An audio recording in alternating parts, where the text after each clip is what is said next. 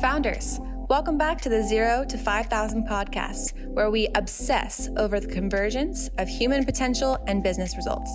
Today, our hosts Drew McClure and Jordan Mitchell have another insightful conversation for you. So let's jump right in. Okay, founders, welcome back.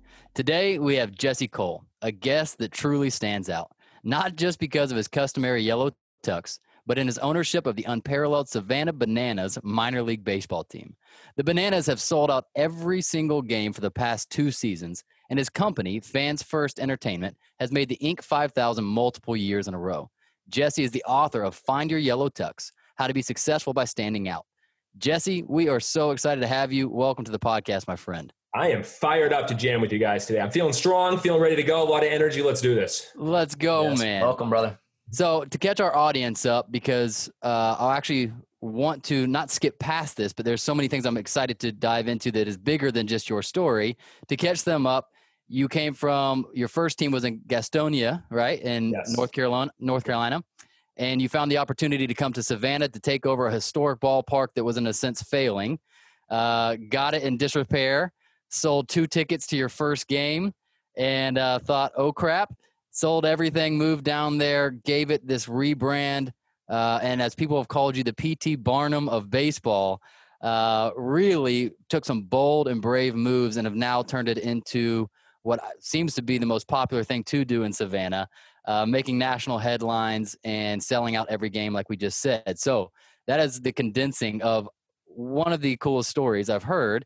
Um, but oddly enough, I actually just want to get to you because from the moment we turned this podcast on, not only are you in your yellow tux like I expected, but you brought immediate natural organic energy interest in us we spent the first 20 minutes you talking about us which was uh, uh, thank you that was very kind of you uh, but it makes me again curious about you. I want to know a little bit about how you operate. I want to know how you operate at, perf- at, at uh, peak performance levels, at just bringing your gift to the world. Uh, and then I want to know about your company uh, and, and getting them to be operating in the same way that's that's serving this fans first mission, like you talk about. So let's start with you, if that's cool. Man, what are some of, if any, intentional practices that you've brought into a day that serves you well right that maybe gets your mind focused in the right way or gets that that true best version of you to come out are there any practices that you you implement that that really serve you in that way yeah well at first zero practices and my it was craziness. And i think everyone starts they're trying to figure it out. And when i was 23 yeah. years old and took over that failing team in gastonia north carolina with only $268 in the bank account um, i had no idea what i was going to do. And you know, I just said I got to start figuring out how to make this business successful. And so mm. my mindset I was like, I got to figure out just to make it successful. I didn't even think about myself. I was all focused on the business. And you know, as I started growing and developing and learned what business we're in, but what business we're really in, I found where my passion met what I, you know, what drives the business. And mm-hmm. that really led everything. And I think one of the biggest aha moments came for me was, uh, geez, about six or seven years ago I realized I'd wake up in the morning on other people's priorities. So every morning I'd get up and I'd be like, all right, check my email, check my social media. Let's go do this. Let's go do this. Yes. I was all in disarray because I was trying to run 5,000 miles an hour trying to figure out everything. I mean, I was running this whole team by myself with uh, trying to get creative. And so I read the, the book by Hal Elrod, uh, Miracle Morning. Yes and it uh, fundamentally changed uh, my morning rituals which was one habit that has changed everything for me. And so long story short you know hal who almost got uh, he got in a car accident was pronounced dead on the scene. They got him back to life. He was in a bad spot. Then a few years later went through serious depression. He contemplated killing himself. He had to change his mornings and he developed a thing called the lifesavers uh, s-a-v-e-r-s which is silence affirmation visualization exercise reading and scribing and so I remember I read this. I was like, I should start changing my mornings. And so mm. in hmm. 2015, I woke up January 1 and changed my mornings. I started uh, reading, I started working out every morning, I started writing, um, and I changed. And as I wow. evolved, that has really changed everything. So, long story short, now every morning I don't miss, I actually do 10 ideas a day. So, I start every morning by writing 10 ideas a day. Then I write yeah. in my journal every morning. Then I write a thank you letter, which every single day I do a thank you letter. Um, that's because of a thank you experiment that I've done. I go for a run, listen to a podcast, um, and do my writing in my journal. And that's that's my whole day by eight o'clock in the morning, I've already won the day, and it brings me more energy than I've ever had. So that's a Yeah, long wow. story short into something how I've changed my habits to win the morning and win the day. Wow. Okay, so obviously the the major the major output of that is energy. The other one it sounds like though is focus. Is that part of what this does for you instead of like responding and reacting to the demands uh, of the day you starting off more intentional? Yeah, you know, I realized, uh, guys, I, I was, uh, I'm probably the worst um, operations, manual labor type person there is in business. Like, I realized when I started at the stadium, like, it'd take me forever to cook burgers, know how to get them. I'd lose the burger, I'd drop it, I'd cut it in half. I couldn't put signs up, I couldn't do anything. And I started realizing, what do I love? And I love getting on, on the field and announcing our breakdancing first base coach is coming out. And here comes our banana nanas and pieing people in this in the field, uh, pieing fans in the stands. I realized I had so much energy at the games. And because I was a showman, and I, I developed something two years ago called my energy list. Hmm. Yeah. And here's the reality everyone knows, like, oh, do what you love, do what you love. No, no, do what gives you energy. And I started looking, I was like, all right, whenever I'm creating, so I'm creating a new idea, a new promotion, whether I'm a new video, like we do tons of videos with the bananas, or I'm Yeah. sharing like this, telling our story, or if I'm growing, reading books. You know, I read about 50 books a year. That gives me energy. So I look at my calendar. What am I doing that's not on my energy list? If I'm not doing that, get rid of it. So at five o'clock when I leave, if I'm done for work for the day, I have more energy than I've ever had before because I was doing things that gave me energy. Wow. Yes. And how did you how did you begin to strategically as the needs of the business grew, right? And I'm sure at times team was small or, you know, early on you have to wear multiple hats. How did you navigate that when maybe it felt like there's necessary things on there that were not on your energy list? Yes, and I do have seven uh, yellow tuxedos and, and seven yellow tux hats. So I have owned Yes. that hat. This is my uniform that I wear all the time. But um, Smart habit. Yeah, it's it's uh, well, no, it's actually there's a method to it. You know, if you guys play sports, there's a difference when you put on your uniform, your game uniform versus your practice uniform. When I put this on, it's showtime, and I'm here to you know be you know be on stage and put on a show. That's what I do. When this comes Wow. off, I'm hanging out with my two year old and we're having fun. We're playing games. There's a Yeah. difference. Um, but in regards to Drew, go back to your question. Yeah, so you know, early on, there there's going to be things that the business might oh, need yes, that yes. are not on your energy list. Yes. How did you navigate that balance of doing what you, Yeah. you you know you most were energized by, but like someone's got to put the the stickers up on the stadium. Yeah. Uh, how did that work for you? Yeah, at first I did it all. I mean, uh, you know, literally picking up trash at the ballparks, and I still pick up trash because that's part of who we are. And there's certain things that what we do, but um, Yeah. it became the power of letting go. So what I've realized is that um, if you let go of something, and if it's done 80% of how well you would think you would do it, that's how you can actually grow a company. Yes. You can have control or you can have growth, but you can't have both at the same time. Yeah. And I became in Gastonia, it was an owner dependent business. The decisions went by me, the ideas Mm. were led by me, the sales were led by me, the marketing was led by me. I had a team, but it always came to me. Mm. And we sold that team. Unfortunately, it sold and we did very well. But unfortunately, the team is now no longer in existence. And that's three years later. And it was because I didn't build a team the way I should. Right now, I'm in Charlotte with family. Our team in Savannah is running Yeah. things, and they are now doing what gives them energy. And we've done the Enneagram test, the love language test. We've done Yeah. creator tests. We've done all those. We know what people love to do, and they do it. And they come to me as a mentor and a coach, not as the decision maker and the leader. Wow. Yeah. What I'm curious. What what number do you resonate with on the enneagram? What's your guess? A seven with a seven wing. Uh, everyone guesses seven because of my energy. I'm a three. Yeah. Three. Yeah. Two wing, four wing. Uh, don't know my wing. I'm a, I'm a three. I'm a th- Yeah. yeah. They would say I'm a two wing, but I, I- I'm just I'm driven by success. I want to be a seven. I like go. I like please be a seven. Please be a seven. I love happiness. I love fun. But the little kid that's still trying to make his dad proud uh, and be Yeah. successful is still who I am. today. Absolutely. yes. Well, that's what I love about the enneagram. If we geek out on that for a second, is you shouldn't be able to guess, right? Like the idea is that it's internal motivation and instincts, which Yeah. someone has to choose to reveal. Which that's that's awesome that you you have that self awareness. Yeah. Um, yeah, Jordan, what were you gonna ask? Yeah, I was curious. Still staying on that thread of like the the control versus growth piece. Like, when did you really learn that? Like, you you make the mistake in Gastonia, I guess, if you look back on it, or at least you look at it and you reflect of like, hey, I wish I had had made it not an owner operated or owner controlled Yeah. Business. When did you learn to do something different? Was it just you got a new opportunity in Savannah and you had already seen how that was kind of playing out? and that was one of your reasons for selling. And so you started out just from the very beginning doing it differently. Um, oh, no, we learned it as we went on, and I started. I mean, every day I get confirmation of it. So, for instance, I was heavily involved in every marketing post that we did when the bananas. Yeah. I was part of the launch because I had the most experience. Yep. And then when you build a team around you, which we start, everyone in our team starts as an intern. I mean, literally everyone that we've built has built up from interns to vice presidents to Jared, our president, started as an intern with me in Gastonia. Yes. So they learn it. And I'll give you the greatest example, which is timely now. Uh, TikTok. All right. The fact that I'm talking about TikTok on a podcast right now is is hilarious to me. Yes. Yeah. It was something that literally our team said, "Hey, you know, TikTok's becoming big," and I said, "All right, guys, let's do it." And they're like, "Wait, we can just." Launch. I go, "Yeah, launch it." And they're like, "Well, what are we going to do?" And they said, "I go, guys, you know our brand. We make baseball fun. We have breakdancing first base coaches. Our players do choreographed dances. We have a male cheerleading team. Guys, within our brand, within the direction of who we are, showcase our brand and have fun." And wow. so we brought on an intern who was 18 years old and our marketing director, our attention director said, Hey, you know what? Just Savannah, her name's Savannah, which worked out perfectly. Savannah, yep. just take, take charge of this. And she started posting. And the only thing as we went on, I said, Hey, just keep coming to bat. Do a new post every day. Just post every day. Keep posting. Yeah.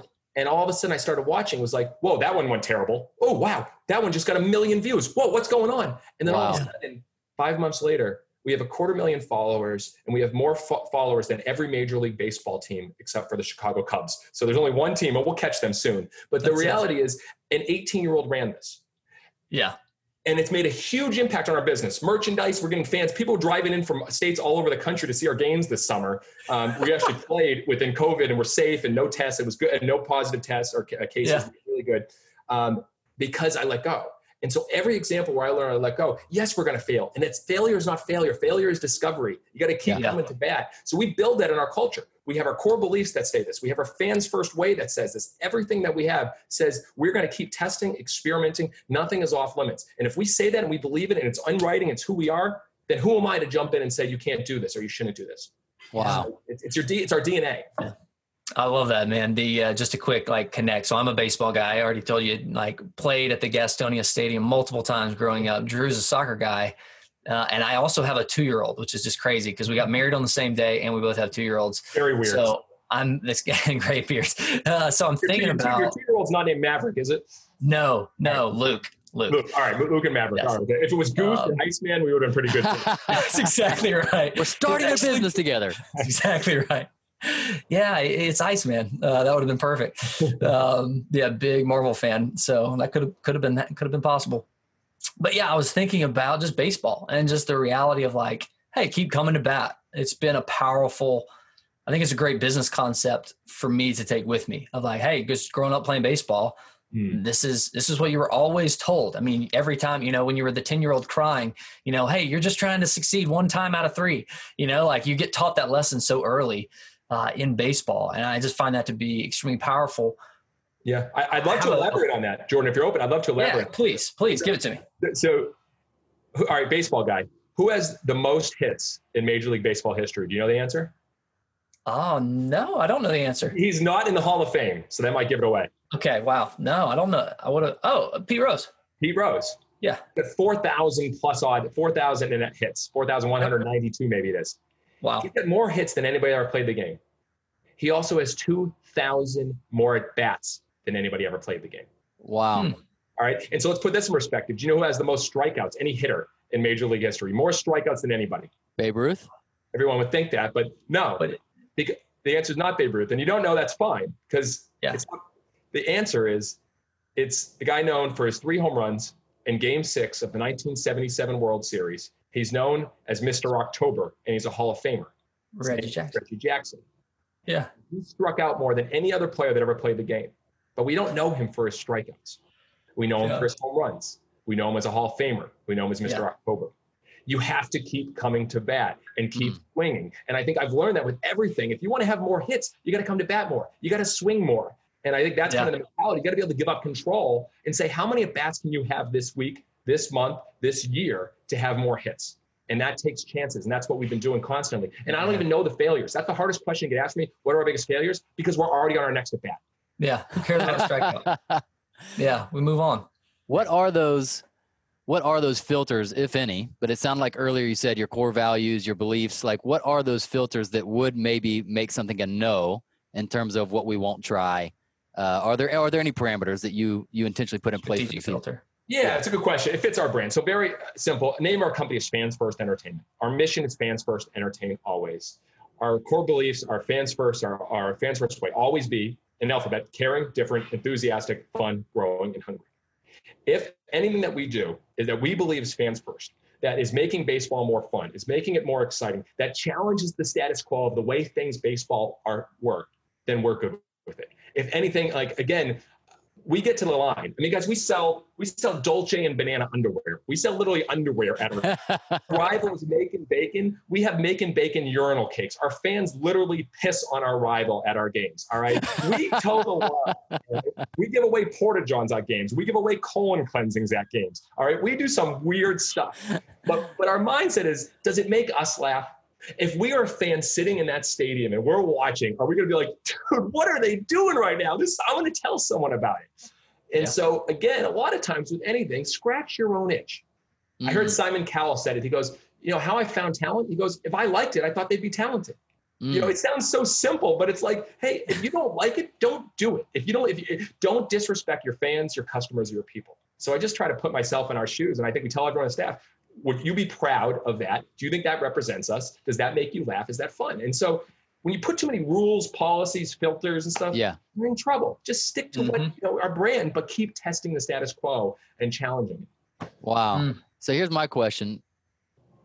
I think I know how how I phrase it. It's uh, it's like on the tip of my tongue. Of it's just a, it, so much of what you do, um, may be uncomfortable, desired by people, but uncomfortable. Meaning, like a lot of people, myself sometimes included, have a hard time joining in on the fun sometimes. Yes. Right?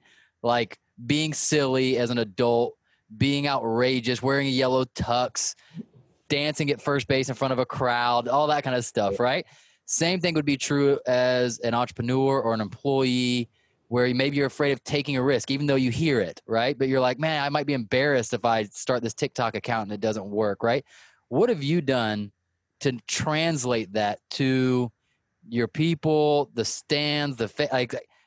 Is do you even know? Like, how do you translate that to people where they're able to kind of step past that liminal space of self protection Mm. and into just man being a little more wide open?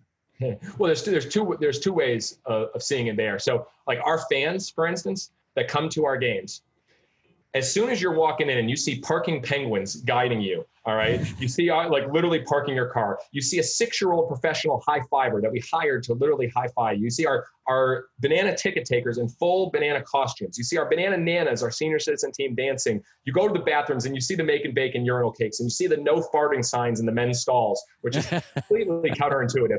All right. And you see all the ridiculousness, you know that you're a part of something. And so, one of the coolest moments that I see every night, and it's my favorite moment in every Bananas game. Actually, I have two, but one, my favorite one uh, during the game is when we do Hey Baby. And we brought on a cruise director to help lead our show a few years ago. He's like, hey, we do this on cruises. I'm like, perfect. Let's, you know, bring in people from outside some industry to bring in new fun inside your industry. And so he had this Hey Baby dance. So we get on the dugouts, the whole team, the band, the whole, everyone. And we're playing Hey, Hey, Baby, ooh, ah. And we get in the dugouts, and the whole stadium, 4,000 plus people are doing it. And I'm out in the crowd, and I'm watching. You know, you have a two-year, old, a three-year-old kid doing it. You have an 80-year-old older, older gentleman doing it, and the whole stadium is doing this. And then two innings earlier, we did a sing-off where one grandstand is versus the whole other grandstand, and people are saying, "Living on a prayer." You're transported into something different. And Right. because the players are doing it, the owner is doing it, the staff is doing it, your neighbors are doing it. If you're sitting down during that moment, you feel uncomfortable because you are the outsider. And we don't want to make people feel like outsiders. We want to make people to feel like, you know what? You can get out of your skin, out, out of your comfort zone a little bit, have fun, and let go. We all Mm. need a little bit more joy. So for the fans, that's how we do it. For individuals outside of our company and just anyone that we talk to, take that first step. Guys, the first time I put this on and went through an airport before I was giving a speech, the looks that I got from people, they're like, what is wrong? And people are like holding up their phones, acting like they're taking a picture of themselves. I know you're taking Oh, yeah. this, this crazy guy walking through the El Tuxedo. Yeah. I was uncomfortable. And then I go through TSA, and every time they'd say, Come here, sir. And they'd start checking me. I'm like, Would I really be dressed like this if I was right. crazy? All right. Exactly It right. was Yeah. uncomfortable. It was uncomfortable. The first time I jumped on stage, it was uncomfortable. Yeah. But anything, we lost our, our, our water heater went out three days ago. And so I've been taking cold showers. The first two minutes, I'm like, oh, okay. I'm like a little girl, like screaming. Yeah. And then by the third minute, I'm like, this is okay. By the fourth minute, I'm a little more comfortable. And by the fifth minute, I'm like, hey, I'm taking a cold shower. Yeah. Yeah. You have to take the first step. And I think people are so afraid of that first step, what people will think. Once you take that first step, the second step, the third step, the fourth step, everyone becomes easier. And all of a sudden, you're doing things you never imagined you would do. Wow. Yeah. Is that Yeah. been a, has that been similar when you bring new people on into your culture? Is there that similar almost acclimation process of 100%. So Yeah. when we brought an intern in the spring, and me and me and my wife, the two owners, will sit down with him during the day. We always plan a whole onboarding session. I'll say, "Hey, Mhm. you know, what ideas? What are things that you want to do with this team? You know, what have you seen?" He goes, "Well, I'm a fan. You know, I heard you're a fan." He goes, I, "I've called. I bought tickets." And he goes, "I love how you guys call everybody and thank them for tickets. But one thing I don't, you know, you call and say thank you, thank you for going bananas. I hope you enjoy your, show, and it's a nice call, but it's not that fun." And I go, "That's a good point, Austin. What do you have in mind?" He goes, "He goes, well, uh, I think it should be a rap." I go, "A rap?" He goes, "Like yeah, like you know, like a rap, like a full-fledged rap." And I go, "Amazing." I go, "Perfect. You'll do one." And he goes, "What? No, no, no, no, no, no, no, no. Go, I'm kind of, I'm kind of awkward. I'm kind of like, you know, I'm not, I'm not that socially good at that kind of stuff." And I go, "No, perfect. You'll be Austin, the awkward bananas rapper." And he was like, "What?" And I was like, "Yeah. Hey, I know it's it's 10 o'clock right now. By four o'clock, do one for a fan." And he goes, "Really?" And I go, "Yeah. Just write up a rap and thank a fan. And I know tickets are sold out right now, so do it for someone who bought merchandise." And he goes, "Okay, okay, okay." So all day he's like working on this, and he, and he keeps coming by and he's like, "Jesse, Jesse, what do you what do you think about this rap?" And, and I go, "No, no, we're, I'll, I'll hear it when you go live. I trust you." And so he's going to everyone in the office. He's like, "What is that? How is this, guys? How is this?" And they're kind of helping him out throughout the day. So at four o'clock, I come into his office. I go, "You ready? We have a number to call who bought merchandise an hour earlier, and his face is red." And he gets ready and he goes, the person answers and says, Hello. Hey, this is Austin, the awkward bananas rapper. I'm here to fill your day with fun, joy, and laughter. I hope you enjoy. This is something a great perch. And he gave this like whole rap. And the person at the end was like, Huh, thanks, man. And hung up. And Austin turns to me and goes, That wasn't that bad. I go, I know it wasn't. Of course not. So for the next three months, he started Oh. making these awkward bananas raps. Were they great raps? No. Were they awkward? You better believe it. He said, I like the voicemails better because when they get people on the phone, they're very confused. I go, that's fine. but the goal, guys, to answer your question, the goal was to show that on your first day, if you have an idea, we're going to implement it. All right. And you got to get over that fear. And so, him as a 22 year old intern, he was calling people and doing something we've never done before. And it was okay.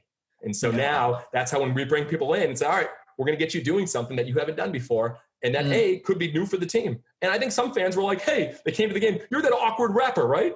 And so he became that awkward rapper. It's a win. Yeah. Man. I love is the fact that you even embraced instead of like, hey, go figure out how to be a good rapper.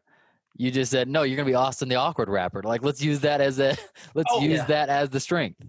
Whatever whatever's normal do the exact opposite that's a premise that just leads us no one wants normal so we think of whatever's normal do the opposite and so yes i mean if he was like a really really good rapper uh, that would be good but the fact that he was awkward i think people thought it was even funnier It's even better.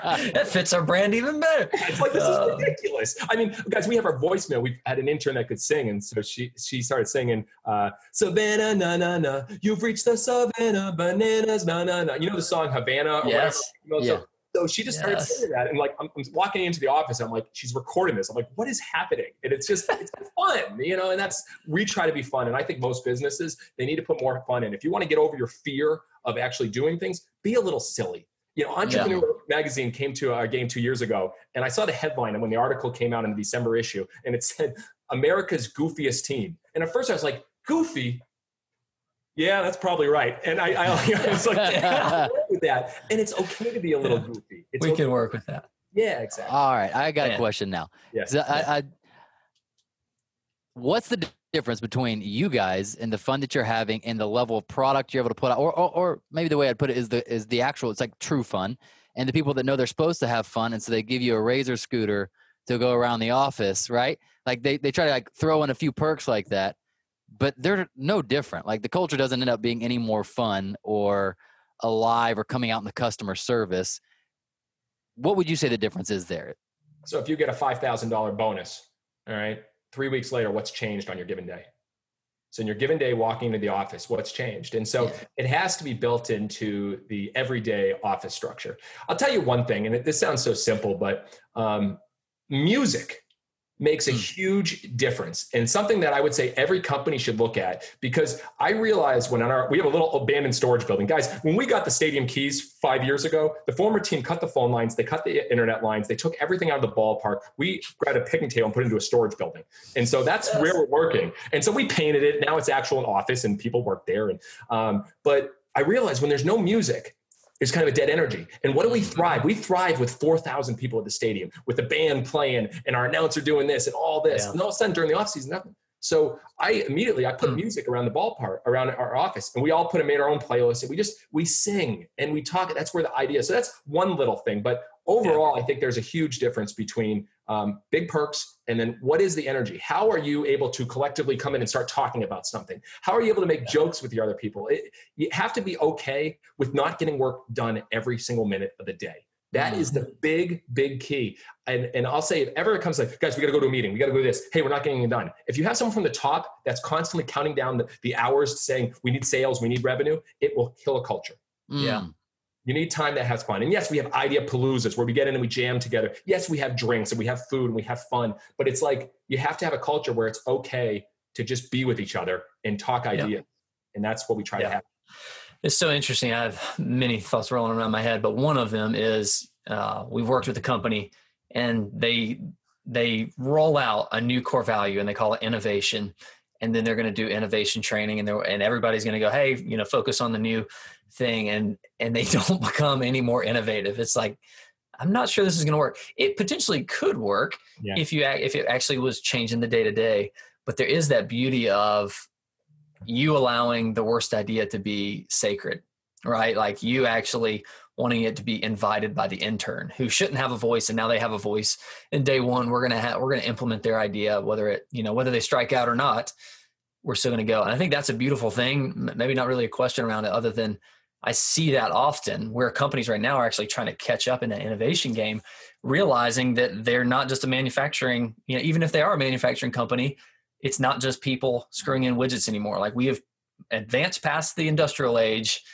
It is a different age. Now we're in the digital age, of course, and you can leverage things like TikTok. But I think even just the creative brain power that you've got to bring to work, the majority of people's roles, their success isn't based on um, minutes put in right it's it's that's not productivity we're we're still it's something we're thinking about is how do we change the game in, in terms of even how people are measuring productivity because you know even uh, businesses like ours they they like by the hour you know that's how how they expect to get paid or how they expect to get billed consultants and we're like man that's not even that's not even the value that we bring or, or the business model it's like this is way different so, so, stay with that for a second. If that's a problem, and, and so that's literally where our whole framework started. We didn't even talk about the business. We went more personally. That's yeah. a problem. Right, no one likes a lawyer who you talk, call for five minutes. No one likes a lawyer. I won't. I'll stop. Yeah. No. Period. Period. and then what am moving on to our next point. no one likes a lawyer. Next, no. What are my best yeah. bets as a lawyer? I can't say that. I do like. I, I, like Got him. Yeah. But uh, anyways, uh, a five minute phone call, and then you get billed for it. An email, yeah. you get billed for it. Exactly for us, we started looking, guys, uh, you know, you talked about your first business, the wakeboarding, you, how you love doing it. But then when all of a sudden you started had like teaching it and making it a business, it became less fun. Yeah. Me, I loved playing baseball. All right. I was yeah. a, a, tremendously mediocre player, but I loved, loved playing the game. Yes. But then when I started coaching, I was coaching in the Cape Cod League in the dugout, in the front row with every single player went on to play professionally, some of them all stars. I had yep. the best seat in the house with the best players in the country. I was bored out of my mind. Yes. And so I was bored. And I was like, how am I going to, how, no, why am I going to coach? Everyone thought I'll go into coaching. Why would I coach? So I realized yeah. if I'm going to go into the front office, start with what those problems are in the industry mm. and do the exact opposite. So yep. when I said, all right, baseball, it's too long, it's too slow, it's too boring.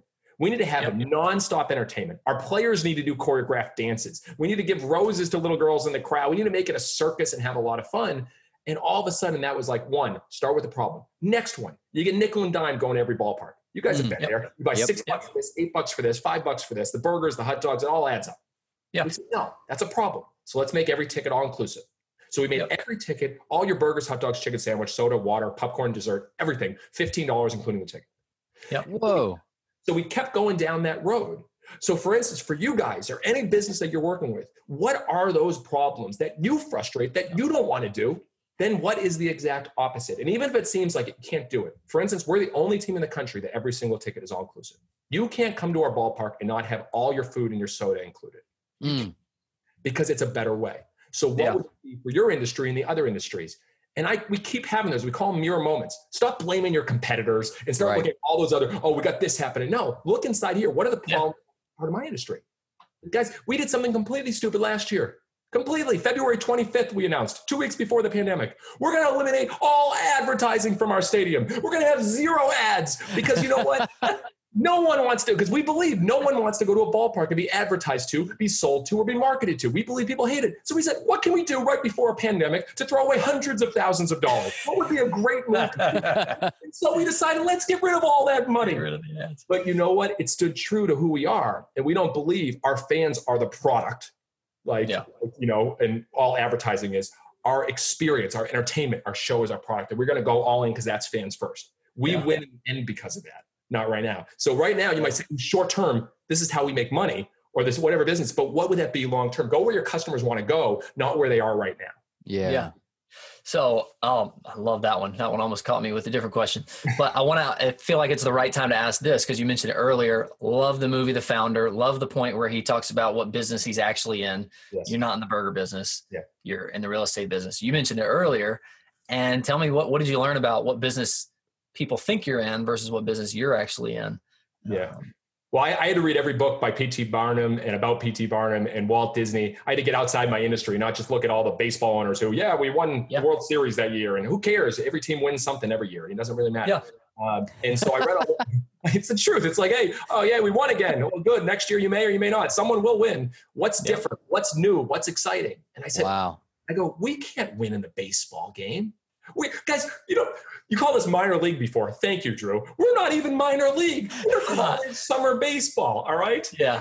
You said Yeah. a lot. I said you said like two tickets to the first game. That would have been really bad. We sold only two tickets total in the first three months before the season. All right, even worse. Like I was sleeping on an airbed. It was a disaster. But anyways, uh, Yes. my, my wife and I are on a real bed now, so it's better. But my Yes. point is, uh, Upgrade. yeah. Um, oh, geez, you got me coming sidetracked. Where, where were we just? Where were we on? you were yeah, what learning. Yeah. Oh. What business are you really in? Yeah, yeah. So I was like, all right, what we can't win in the baseball game. We can't we can't be the best baseball team. We're college summer baseball. Like we can't Yeah. win. But can we create the greatest show at a ballpark? Mm. And So we said, could we create something that's completely different entertainment?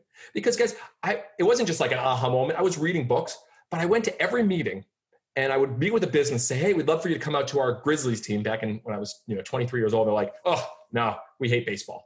And then I meet someone else and they'd be like, oh no, yeah, we like baseball. I go, how many games did you go to last year? Oh no, we didn't go to any. I was like, I'm in a business that nobody wants. Like this is bad. And I was like, but what if I told you that our players are going to do choreographed dances? If I'm going to bury diamond rings in the infield dirt, if I'm going to have grandma beauty pageants, I'm going to give away cruises. If we're going to do nonstop entertainment, we might have something. And then so we slowly started testing, and fans started coming out. And they're like, "You got to go to a baseball. You got to go to the Grizzlies. You wouldn't believe what they're going to do next." Wow. Yeah. That's how we we learned. That's the business we should be in. Wow.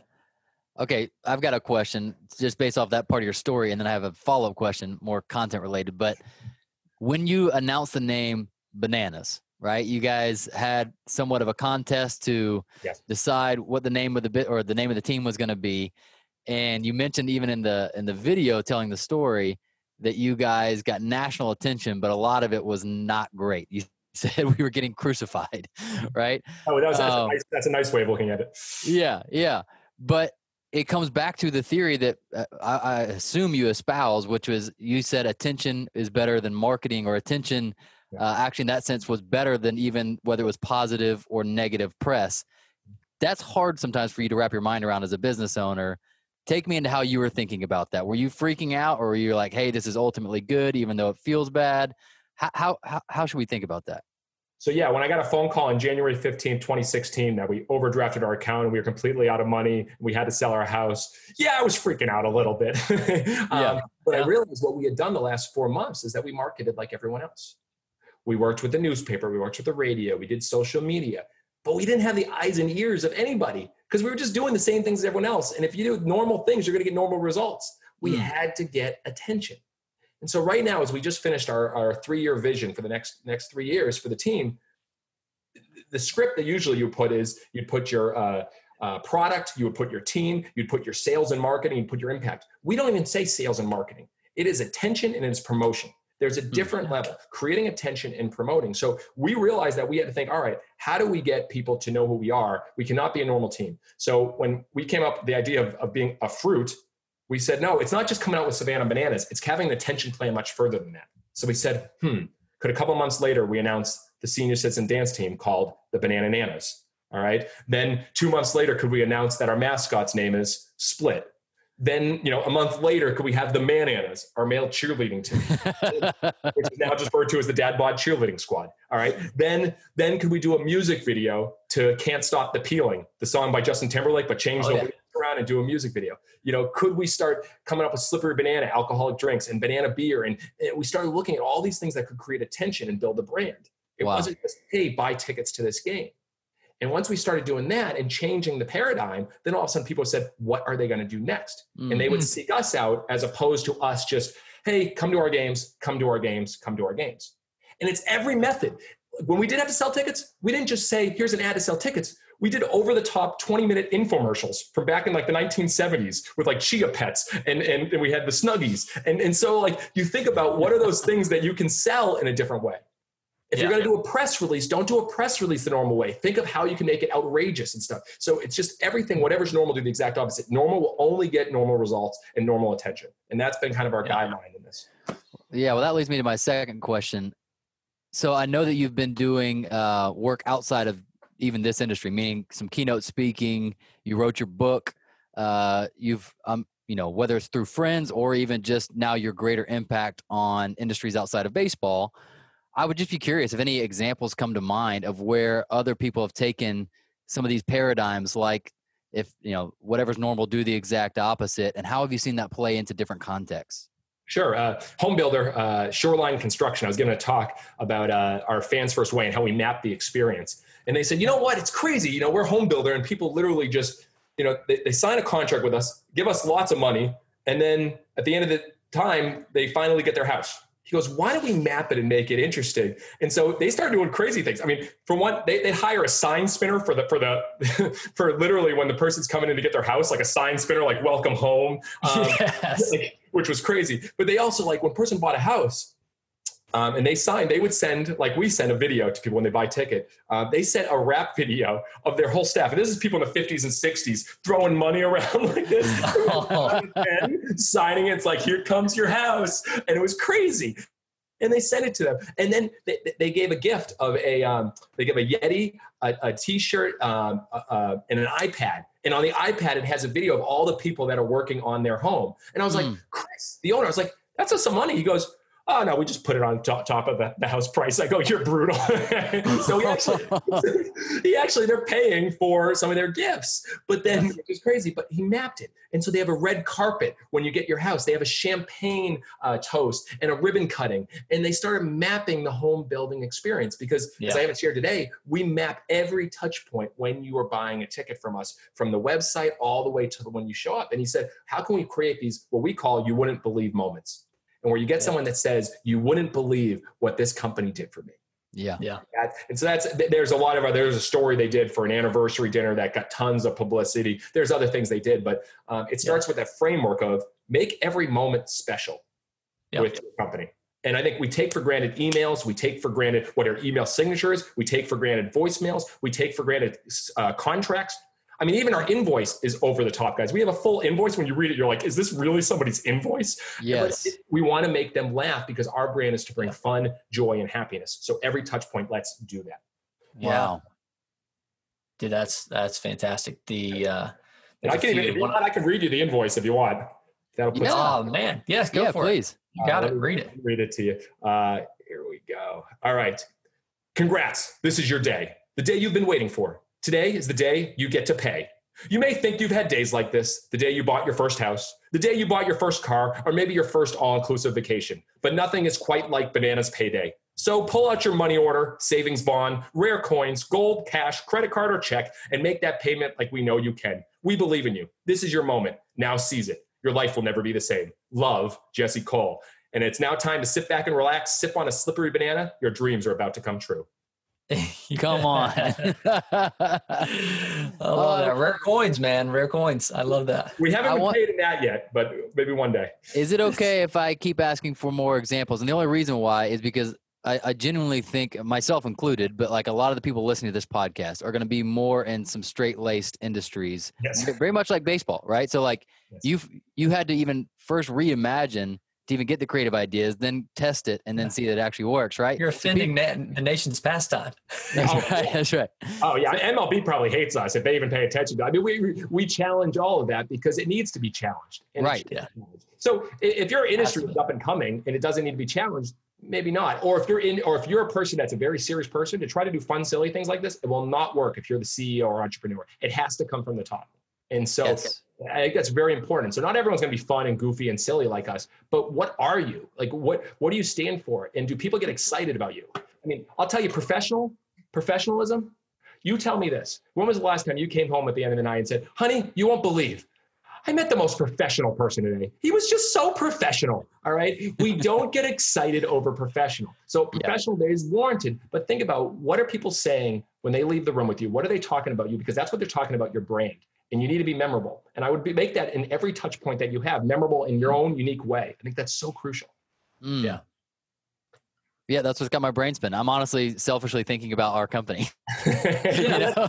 I'm, Well, I will just to say like a few things for Drew and I is one, our value, we do have a value and our core values is laugh. And, I, and it does have me thinking about how do we continue to extract that. So it's not really uh, the funny, silly, but laughter is huge. I mean, Yes. just the ability to tell a joke and, and die laughing is huge. And there's some little ways that we've leveraged it, but not nearly to the extent that you've got me imagining. And then uh, create 12 star experiences with one of our stra- strategic filters, which comes from the Airbnb guys and, and their experience of building their business and just uh, imagining, you know, what would a 12 star Airbnb experience look like? And then you found that the five star experience wasn't all that hard to create once you thought, thought about that, um, which I think is, is fantastic. And so we personally are like, I think it's certainly got us, us thinking, I'm curious about going all the way back to the 50 books a day. You're a big reader. Well, year. You 50 have- days a day would be kind of a, a dangerous. Oh gosh. I, yes. I'd be like, what am I Uh, looking Freudian slip. Yeah. Wait, you don't do 50 books a day? Um, I started when I was younger. Now I've toned it down a little bit.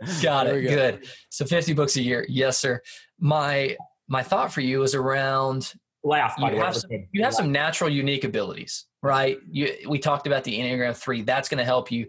You have just this natural humor that, that rolls off of of just who you are, but there's also some things that you learned along the way. So I'm just curious like what would be the influential books? And, and I know that even just going to your website, you do some book reports. You just had an innovation top 10 love those but like what would be your top 10 of like hey go here i know one of the ones that we might share is like walt disney's biography like Oh, I, and I- I'd actually do How to Be Like Walt by Pat Williams. Uh, it actually, I think whenever you can have an author break down more about what they learned. So, for instance, uh, there's a customer born every minute. Um, the, about the 10 rings of power by uh, pt barnum there's those are ways you can break down what some of the best have done in a way in a business context instead of just reading a whole biography i mean don't get me wrong i love ride of a lifetime by bob Iger. they're great Love that one. yeah, it's it's outstanding. But I love getting the details first. Um, books are challenging for me because I, I'm I'm always on a next book. Um, but Yeah. you know, it, it depends on you know if I go back, ones that were very impactful in the beginning was "Marketing Outrageously" by Jon Spoelstra, and we've actually, we've actually partnered before. I started think, seeing mar- marketing a different way, and then business. Um, the Carpenter by Jon Gordon made a huge, huge, huge impact on me about love, serve, and care. Um, Everybody Matters by Bob Chapman. I mean, I I could keep going um, because I started know more about empathy towards others, but now I am like obsessed with innovation. Um, and I am Yep, like yep. reading, reading every single book I can on innovation. So Yeah. the ones recently are Humanocracy by uh, Gary Hamel. Um, he has a whole chapter on experimentation, which is fascinating. Road to Reinvention by Josh Linkner. Um, so I, I I go in bur- bursts, and I think one thing that's helped me, and I think a Yeah. lot of entrepreneurs, they jump from thing to thing to thing. When I find someone or something I like, I go deep. So, for Mhm. instance, Josh Linkner, who we connected, who's unbelievable at innovation. I've listened to almost every one of his podcasts. I've read all of his books. And so Yeah. get deep into a subject so you can really get it into your head so you're always thinking that as opposed to I read this, stillness is the key. And then I went and read, you know, peak. And then I read this. And it's like there's so many thoughts. I think that's been helpful in, in, in consuming for me. Yes. Well, I think it's fantastic because you're leveraging a lot of platforms that are the shallow attention grabbing, even the TikTok story. I mean, that's the ultimate attention grabbing, shallow, move on, swipe to the next thing, go get your 15 seconds, Yes. the next thing. But depth is something that Drew and I really, really appreciate. And, and we You'll remember it. creates a, yeah, you remember it. You actually learn it. You know, maybe that's the difference is you actually learn something versus not learning something if you take the time to go deep. But the book I reports I didn't reference, and it's sorry, Jordan, cut you off. The book reports Yeah, go for it. The book reports have been very very helpful. You guys read a book and we earmark it we might highlight it but for me it's been i have to actually go through it a second time and actually put it into a book report and so the Yeah. better book club i work with uh, and our whole team does we pay our people to read so whenever people read a book we actually they complete a book report we'll pay them 50 or 75 bucks and it's Wow. only because they learn by doing the book report because they have to go through our four questions which is uh, your favorite quote um, your key takeaways what will you implement in your life or the business and how does it fit to our fans first way and our core belief? Wow. so those are our four questions so they go Can you say them again? Sorry. uh, it's a favorite quote um, because I think quotes just stand out easily. That's an easy one. Give them a quick win. Uh, number Yep. two is favorite. Uh, what are some key takeaways? The third one is what is something that you will implement in your life or the business? And finally, how does this fit with our fans first way, our core beliefs? Yeah. Those are the four. Yeah. You can set up any questions you want, but every book report we use that framework, and I'll go Hmm. through it like built to last. I've looked at that book report probably 20 times because it's Yeah. pages long. I had so much, but I keep coming back to it because there's so much good there. Wow. That is good. Man, Hmm. my question for you, since you do everything differently, and if it's not different or this is conventional wisdom, that's fine.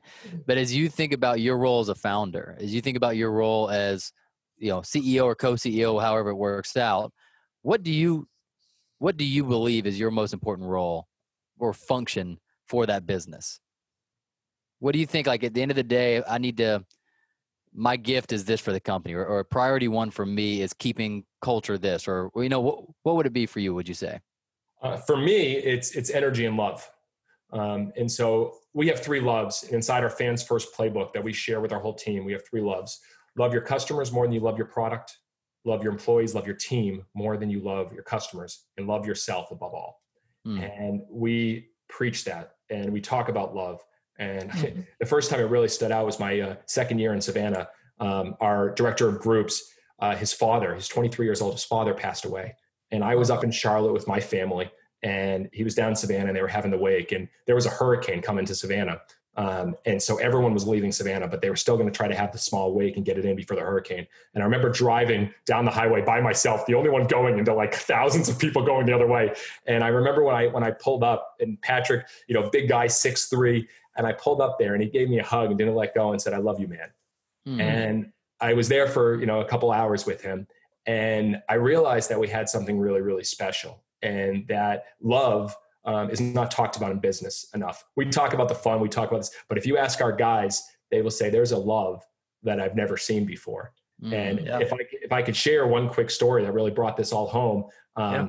after our second season, um, they said, "Well, hey, we're planning a, a team barbecue after the season." And I said, "All right, what can we bring, guys?" And they told my wife to bring plates, which my wife Emily was like offended. She's like, "Emily loves to cook," and they're like, "Why would you tell her to bring plates?" She's like, "Whatever, I'll bring plates." And she was kind of disappointed. And we showed up to our our, our uh, uh, employee's house. We walk in, and as we're pulling up, we see parking penguins guiding our car. And we're like, what are these parking penguins doing here? And as they pull us into the parking spot and they guide us, all of a sudden our director of first impressions opens the door. He's like, welcome, Mr. and Mrs. Cole. We're like, what is going on? And they walk us up to the front of the door, and our uh, our vice president, who was our director of tickets at the time, he's in a banana costume. He says, "Mr. and Mrs. Cole, here are your tickets. This is your fans' first experience." wow. and they take us all the way back to the back of the, the backyard. They have lights set up. They have our favorite music playing. Our president walks out in a bow tie, says, Mr. and Mrs. Cole, here is your menu for tonight. And they offered us our favorite drinks. The whole staff cooked for us. And then at the end of the night, they brought us our favorite dessert. At the end of the night, they came out with an iPad and they said, This is from us. And they shared everyone on the team telling us how much we meant to them.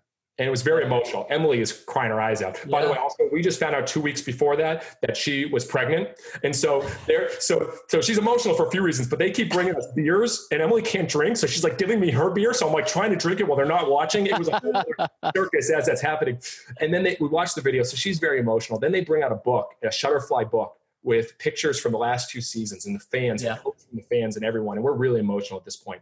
And finally, we're like, all right, guys, we thank you so much. We walk out and we're hanging out with them as they're finishing dinner. And we say, all right, we got to get home now. They say, all right, time to exit greet, just like we do at all of our games. So they line up outside to exit greet us and they hug us. And every single one said, I love you guys. And so we got in the car and we drove home. We were like, this is pretty special. And, wow. and the love has really helped us more than anything. We have yeah we got each other's back. And when we went through this COVID, we told everyone, everyone is keeping their job, full salary. We're not doing anything. Emily actually went, we went grocery shopping for all of our people in the middle while they were shelter in place and brought food yes. to our houses because again, that love is part of our culture. We need to be there for them. Yeah. Sacrifice. So long answer. Sorry, but it's really important to us. No, it's beautiful. Dude. Yeah. I, I, Drew's probably waiting for me to hop all over that, but yeah, love was that's pr- um, primary value number one, and our definition was uh, or is fight for the highest possible good in the lives of our clients or each other until it's a present reality. And and again, that's that was a very very serious one for us. But even just with with our clients, is like, man, for us, if if we actually put it into action, right, that it's not that soft I don't know. I mean, mushy is okay, I guess, but but it's not even that. It's like it truly is actionable and, and fiery that that actually delivered great client results for us and it would always make sure that we were on point yes. that we you know our our intentions could never be be questioned that we would be you know the true confidant and advisor to our clients and that's been phenomenal so i love well i love love and i love the, the fact that you're bringing it into the business context we always talk yeah. about it as we're going through even our, our kind of sales process prior to we'll communicate our values just to like hopefully try to weed anybody out if they think like, man, these guys are going to talk about this. This is not what I want to talk about. Hopefully that gets them gets them off of our list. If quick. you have love really built in your organization, you can almost completely let go on everything because you know how they will handle everything with love. If we yeah. know people love what they do and they love the people they serve and they love going to work, you don't have to worry about much. And so delegation's that, easy. It's gone. Yeah. So so again, that got in more serious, but it needs to be talked yeah. about more in business. It needs Gosh. to be, you know what, we're going to build this. We're going to keep wow. doing it. We're going to be, bring love out. Yeah, that's phenomenal. I have a question on the uh, something we mentioned earlier, apprenticeship. I wanted to come back to that because you talked about even the, you know, all of our people essentially have been interns, except for you. Everybody has been an intern, and then I was, of, I was an intern at once. Yes, you were an intern at some point, right? Yeah. And even in, in your business. So I, I I'm curious about your thoughts on apprenticeship, how businesses might be able to to see it and apply it, and just this thought of uh, learning in a different way. I mean, I think that's where I where we kind of nerd out is we're going into the companies and we're seeing training and one-off trainings be like the way that that many of them are going to try to teach. It's like the the depth they're lacking, but they're they're really not la- leveraging apprenticeship. We love seeing construction companies and plumbing companies and these these trades and the fact that they still you know these blue collar trades they still leverage apprenticeship and i love just realizing like wait a minute they're still using this like this is the tried and true way to build a craftsman and then you see these white collar you know i think they don't really know any different but they could actually leverage apprenticeship uh, and, and actually develop leaders in that manner but yeah, I know that you you hopped on that too as like something that you saw you thought was like not used often enough or not even leveraged often enough. What are your thoughts on apprenticeship? What do you know about it? Speak into it. Uh, it's huge. Uh, our president Jared and I we uh, flew up to the Henry Ford Museum in uh, Detroit uh, two years yeah. ago, and there's a big plaque in the front. And one thing stood out: it said Henry believed in learning by doing. Yeah. And I saw that and I was like, Jared, you know, that's kind of who we are. We do mm-hmm. and then learn. And so you can talk about, about things and you can study them. And I believe there's a huge level in reading, but the level, the, the importance of reading is when you actually implement it. it's not just yeah. taking in it, living by it, living it, and doing it. And so for us, apprenticeship, internships are everything. Guys, I have no idea. Like the fact that I'm running a baseball team dressed up like this crazy Willy Wonka type character like makes zero sense. I didn't sign up for this when I was 18 years old, 20 years old. I was going to play baseball, but then my mediocre career ended when I tore my shoulder, and then that was over. All right. Yes. So, but I got this email about an internship with a team in Spartanburg, South Carolina. The team was They were worse than the Gastonia team, worse than what we walked into, Savannah. And they put a phone book on my desk. And there was no training. They said, call and start selling. I go, what am I selling? They go, oh, here's our sponsorship sheet. I go, okay, and here's the phone book. And I started calling everybody I could. And I got all these meetings, and I realized, wow, I actually lo- love doing this. And did I have a direct person teaching me? No, but I was diving into it. I was learning, I was doing it. So then from yeah. that point on, if I were to go back, I said, man, I wish I had some guidance. I could have taken so much steps further up if I was not just took 10 years to actually figure out what the heck I was doing. And so now everything is based on internships. We have them year round. You come in and jump in, and we're going to throw you in the deep end and start testing. But you know what? We're going to be here to coach you and talk to you afterward. What happened? What did you learn? What are you going to yeah. do? And so that we're, we're a product of our own environment. That's what I learned. And I think, man, if I could go back, that's it. I would have someone I could have learned from. Um, but actually, I'm yeah. very, I'm very happy in the context that I didn't learn from someone necessarily in the baseball industry. Yeah. yeah. Because if I did, that might have guided me going down this way. I had to learn outside. And I would say I was an apprentice of Walt Disney and P.T. Barnum as literally because I read every single thing and tried to practice everything that they did. It just wasn't that direct mentorship. Yeah, that's fantastic. Man, uh, thank you for that. Let's move to the lightning round, man. We got five questions for you. All right. And uh, thank you for your time. So, lightning round question number one if you could ingrain one message into your entire organization, what would it be? uh, this is an easy one for me. It's it's what we've always done. It's fans first. It's the name of our company. Our mission. Every decision we make is it fans first. And so, yeah, I think we could have known. I think we could have uh, told you that one. Fans first, which is fantastic. Again, that that synergy. Um, let's see. Number two. What's the single best advice you've ever gotten about growing your business, and what's the worst advice you've received? I struggle with advice as someone's here, like you're asking me for advice and I'm, I'm sharing advice. I struggle with that because I think uh, um, the best advice I think is received when it's not given. And that seems like a weird thing to say, but the best advice is something that you you find when they're just. Let me give you an example. My father never gave me a, like he never tried to give me much advice, but I remember as a kid going up to bat every single day and taking batting practice. My dad would say, "Hey Jesse, swing hard in case you hit it." And I remember vividly, like, I had this mindset that I'm going to swing hard as I can. That wasn't advice necessarily for business or advice for anything. He was just saying, swing hard in case you hit it. He was joking around. But now, as I look at without everything I do in business, I swing hard. I come up to bat, I take my swings, and I swing hard. Come and I think that advice has really guided me with everything I do. And I teach everyone in our staff. I go, guys, let's swing. Let's swing hard. Let's see what happens. Yeah, that's awesome. Uh, you want to hit the worst? The worst advice? oh, geez. Uh, no, I, I actually I can't, and it's the same thing about the at bats. I don't remember the failures. I don't remember the worst advice. I move on. I'm sorry. I can't. Nothing comes. No, to that's good.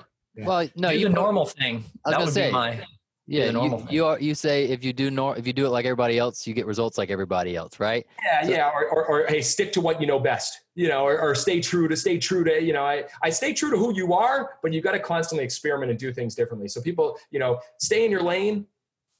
How do you really grow if you completely stay in your lane? David mm. Goggins said it best. He said, "Too many of you guys are growing in your comfort zone.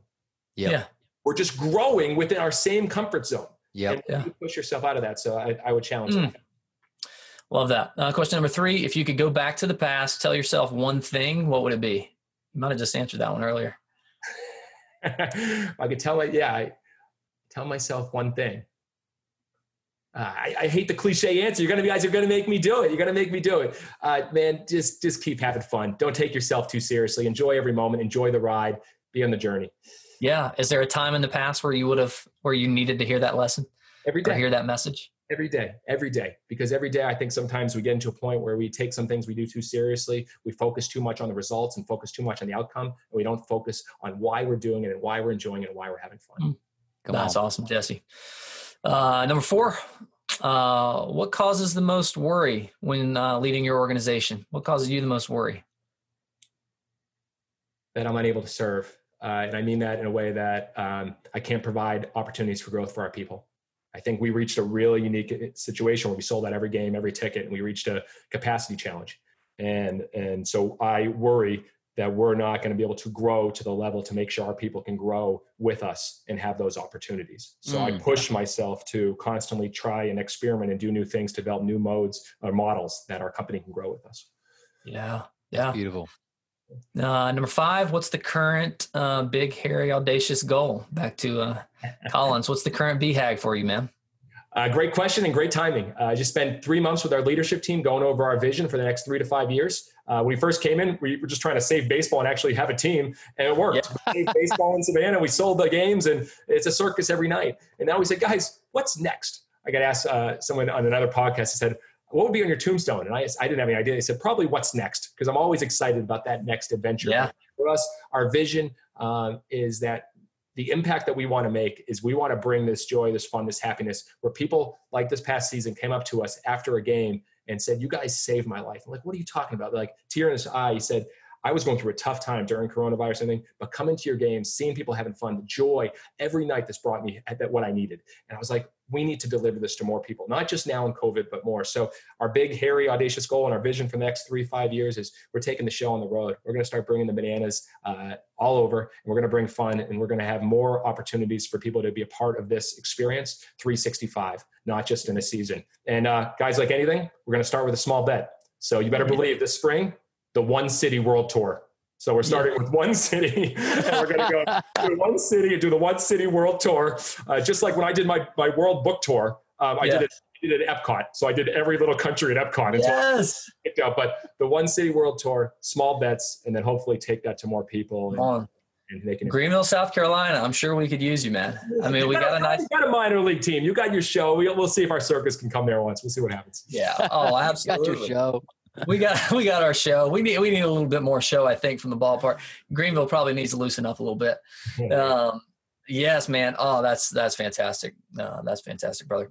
Jesse, uh, thank you so much for taking time, not just to make the time to be on the show, uh, but in showing up, you brought all of your core values with you, man. You have helped us have fun. You've helped us dream bigger. Uh, you put us first, even from the beginning. We're here to interview you, and as soon as we get on, you interview us. So true honor. Thank you for showing up, bringing your your your uh, tuxedo, your personality, and your wisdom with you. Uh, it's been a true honor, buddy. Yeah, I appreciate it. You guys are a lot of fun, and it's obvious how much you care. Great questions, great interview, and uh, I'm ready for hopefully round two in a few years. Yes, absolutely. Thank you, brother. Founders, thanks for listening. We hope you enjoyed it.